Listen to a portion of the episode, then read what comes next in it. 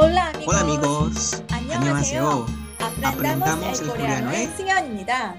리차드입니다. 이 팟캐스트는 스페인어로 한국어를 배우는 초급자부터 중급자를 위한 방송입니다. 스페인어와 한국어로 여러 예문을 가지고 한국어와 한국 문화에 대해 소개하려고 합니다. Por medio de esta transmisión de podcast podrán aprender el coreano con el español desde el nivel básico hasta el nivel intermedio. Les presentaremos varios ejemplos tanto en español como en coreano sobre el idioma y su cultura. 오늘은 양심에 찔리다, 마음에 찔리다 라는 표현을 배워보겠습니다. 찔리다의 문자 그대로의 뜻은 칼에 찔리다 에서처럼 끝이 뾰족하거나 날카로운 것에 어떤 것이 뚫린다는 뜻이고요.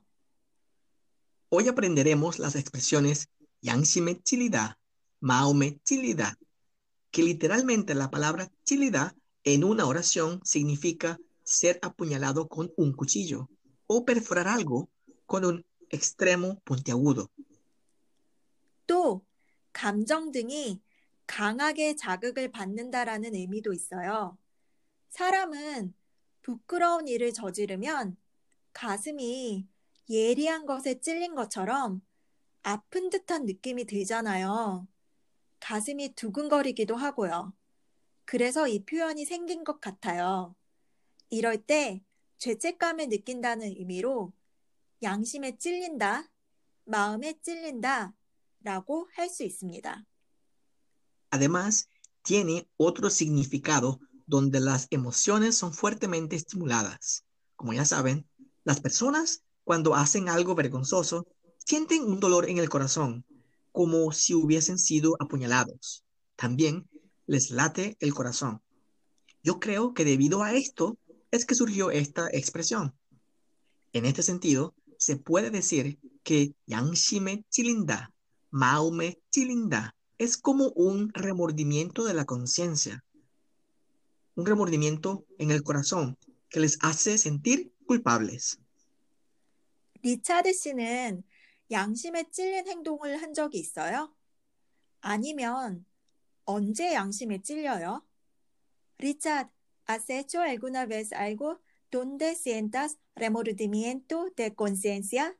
¿O cuando sientes remordimiento de conciencia? 음, 저는 다이어트를 시작한 지 거의 3개월 반 다 되어가는데, 다이어트를 너무 열심히 하면 가끔씩 패스트푸드가 먹고 싶잖아요. 일주일에 한 번이라도 맛있는 게 먹고 싶어요. 그런 날을 치팅데이라고 하죠. 그날 정말 많이 먹어요. 그런데 먹고 나서 정말 양심에 찔려요. Ya han pasado casi tres meses y medio desde que comencé a hacer dieta. Sin embargo, de tanto trabajo, a veces uno le provoca comer comida rápida, algo delicioso, aunque sea una vez a la semana. Ese día se llama día de hacer trampa y yo como mucho ese día. Sin embargo, después de comer, de verdad siento un remordimiento en la conciencia. 아, 저도 양심에 찔릴 때가 있는데 다이어트를 해야겠다고 마음먹고 밤에 치킨을 시켜 먹을 때 너무 양심에 찔려요. 그래서 기름기가 없는 닭가슴살만 먹으려고 해요. Hay momentos en que siento remordimiento de conciencia cuando decido ponerme a dieta y como pollo por la noche. Siento una apuñalada en la conciencia. Entonces, intento comer solo pechuga de pollo y que no sea grasosa. 그리고 얼마 전에 제가 사는 아파트에서 이웃집에 택배가 없어졌는데요. 알고 보니까 다른 이웃이 택배를 고의로 가져간 거였어요. 택배가 뜯겨져 있긴 했지만 나중에 다시 제자리에 가져다 놓았다고 해요. 제 생각엔 그 사람이 양심에 찔려서 다시 그 택배를 가져다 놓은 것 같아요. Y hace un tiempo atrás se desapareció un paquete de servicio de entrega de mi vecino en mi apartamento. Resultó que otro vecino tomó el paquete intencionalmente, aunque el paquete fue abierto, lo volvió a colocar más tarde en el mismo lugar. Creo que le dio un remordimiento en su conciencia y devolvió el paquete. 그리고 제가 재밌게 봤던 정춘 기록이란 드라마에도 이 표현이 나왔는데 형이 동생에 대한 인터넷 댓글을 보다가 아닌 척하는 장면이에요. 그럼 그 부분의 클립을 잠깐 들어볼게요. Además, esta expresión apareció en el drama llamado Youth Records, que yo disfruto viendo. Y esta es una escena donde el hermano mayor finge no haber leído los comentarios en el internet de su hermano menor. Entonces, escuchemos el clip por un momento. 네. 뭐? 너 왜? 뭐, 너 웬일이냐? 왜 말 더듬어? 찔리는 거 있어? 너 찔리는 게뭐 있어? ¿Por qué? ¿Qué? ¿Qué estás haciendo? ¿Por qué tartamudeas? ¿Me estás escondiendo algo? ¿Qué te puedo estar escondiendo yo? 이 상황에서는 형이 동생에 대한 글을 보고 있는데 갑자기 동생이 들어와서 형이 약간 놀라서 말을 더듬잖아요. 그래서 동생이 형한테 뭔가 찔리는 게 있냐고 물어본 거예요. 이렇게 상대가 뭔가 숨기는 게 있어 보일 때도 쓸 수 있어요. En esta situación, el hermano mayor está viendo un artículo sobre su hermano menor, cuando de repente entra su hermano y se sorprende un poco y tartamudea. Por eso, el hermano menor le pregunta si esconde algo. En esta situación, se puede utilizar esta expresión cuando parezca que te esconden algo. 그럼 오늘 배운 표현과 단어를 정리해 보겠습니다. Entonces, vamos a practicar una vez más las expresiones y vocabulario de hoy.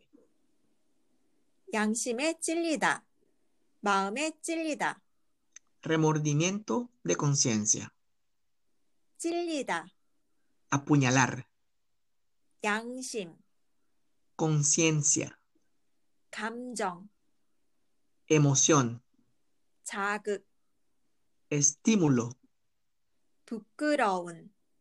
Vergüenza. 다이어트. Dieta. 치킨. Pollo. 닭가슴살. Pechugas de pollo.